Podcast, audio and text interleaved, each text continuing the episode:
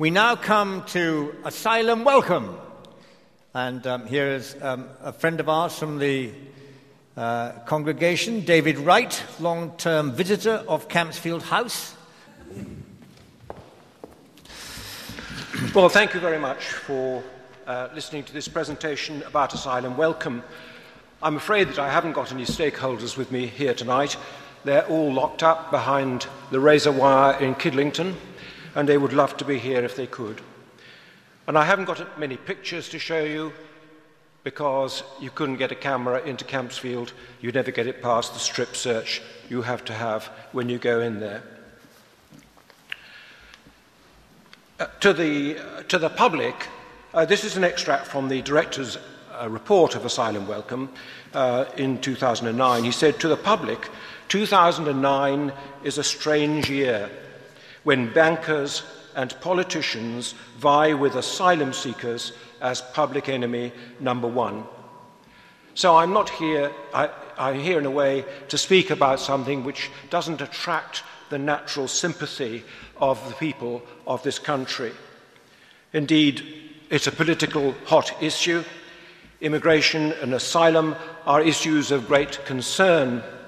The kind of tabloid presentation is that we are a small country, well, published, uh, well populated, with those who have already been born here, and dealing with a mass of arrivals which has happened since 1950 uh, from all over the world.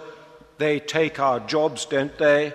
And they enjoy, or as Lord Tebbit would put it, they, uh, they scrounge on the generous provision of our welfare state.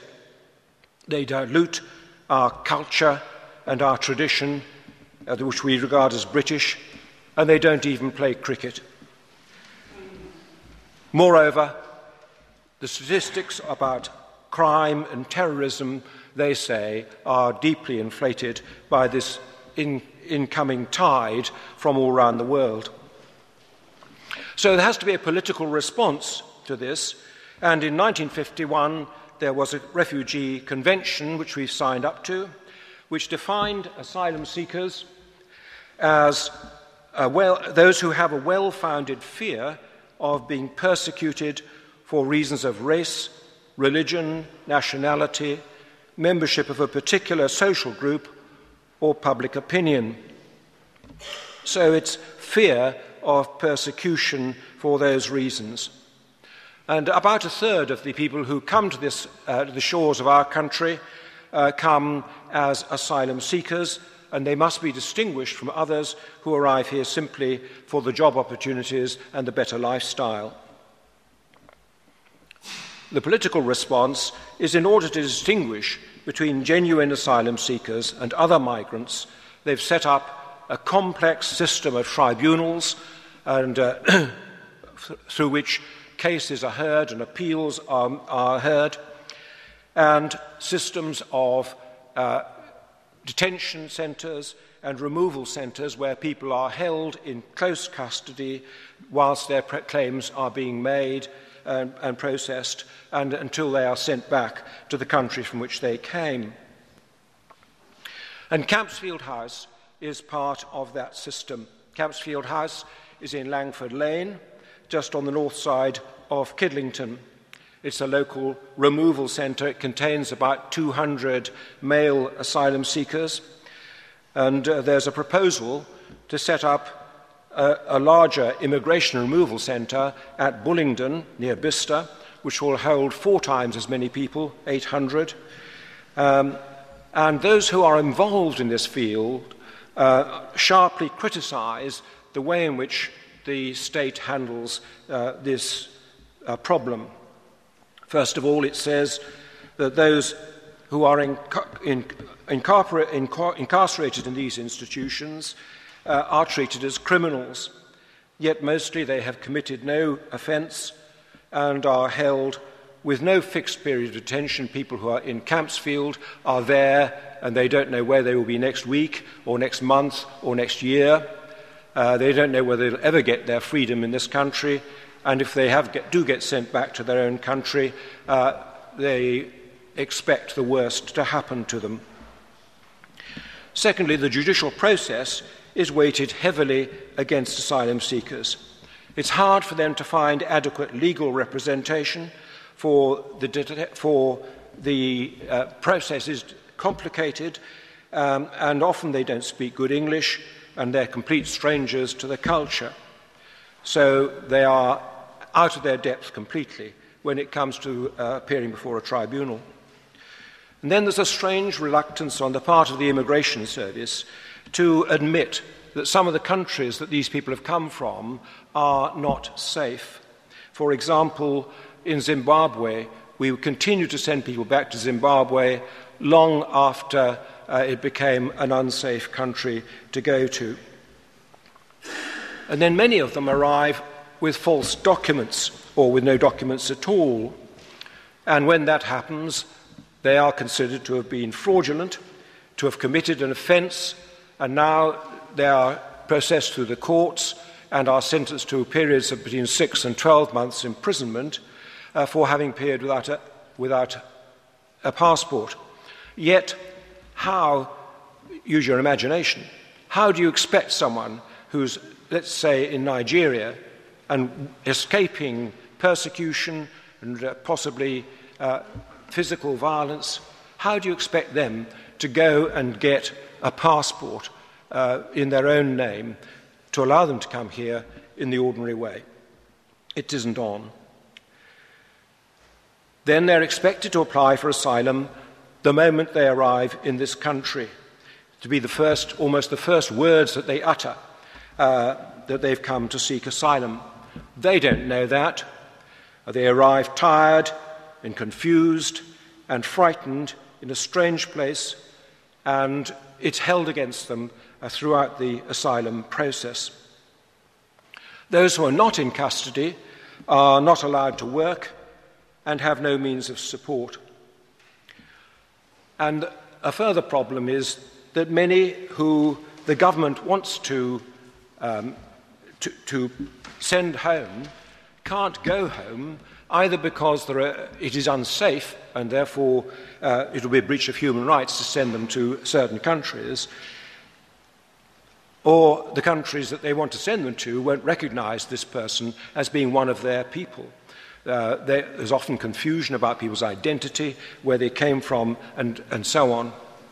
And so there are hard countries like Zimbabwe and Somalia and Congo, Algeria, Nigeria, and China, and Iran. I had um, a man that I used to visit from Iran.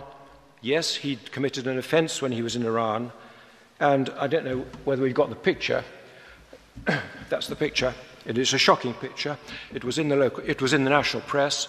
Uh, he expected, if he was sent back to Iran, that he would be hanged in the local village square as those people are. It's a hard world, and these are appalling human rights problems. So, where are the asylum seekers? Who are the asylum seekers, and where do they come from? Well, they arrive from all over the world wherever there's a brutal regime. Uh, most African countries produce asylum seekers fleeing from totalitarian regimes, from war, injustice, political oppression, torture, hunger, cultural victimization. Many today arrive from Afghanistan. There are always those from the Far Eastern countries and Eastern Europeans. David, no more than a minute? Been up to your time. Have I?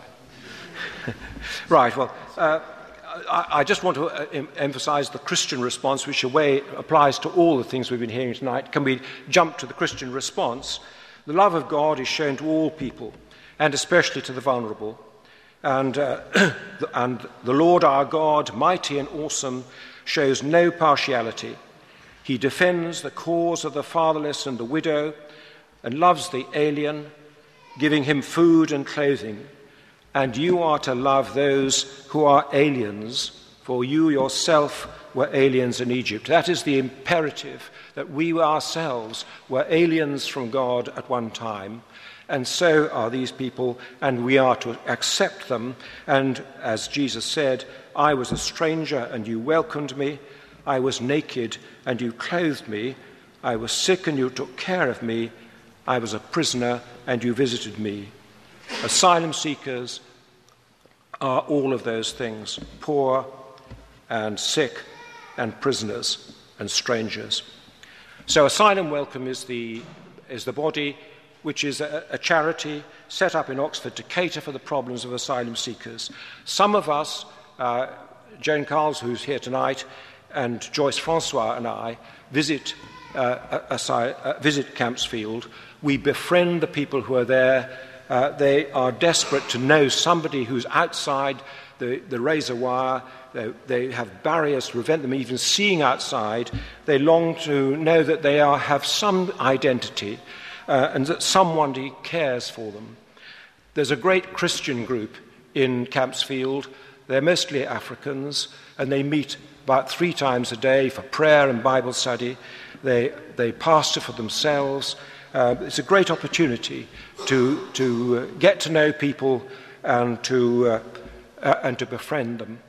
And I believe that in doing so, we are uh, obeying the call of Christ.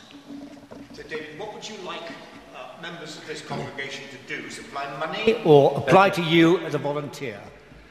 Uh, the, the, money thing, uh, Asylum does other things. Asylum's Welcome does other things. It has an office in Cowley Road, and it, uh, it has an educational arm. It, it helps people to find money. Uh, it deals with their problems of language and so forth. So it has a budget of about 220,000 a year, uh, and it depends on voluntary contributions. Uh, some of you might wish to think about the possibility of being visitors, as we are, and there you would be trained to do the job. If you have a language, it might, be, might well be useful. Um, and so we'd love to have both volunteers to do, to do what we do, and also we, would love to have a bit of cash to do it with. Thank you very much.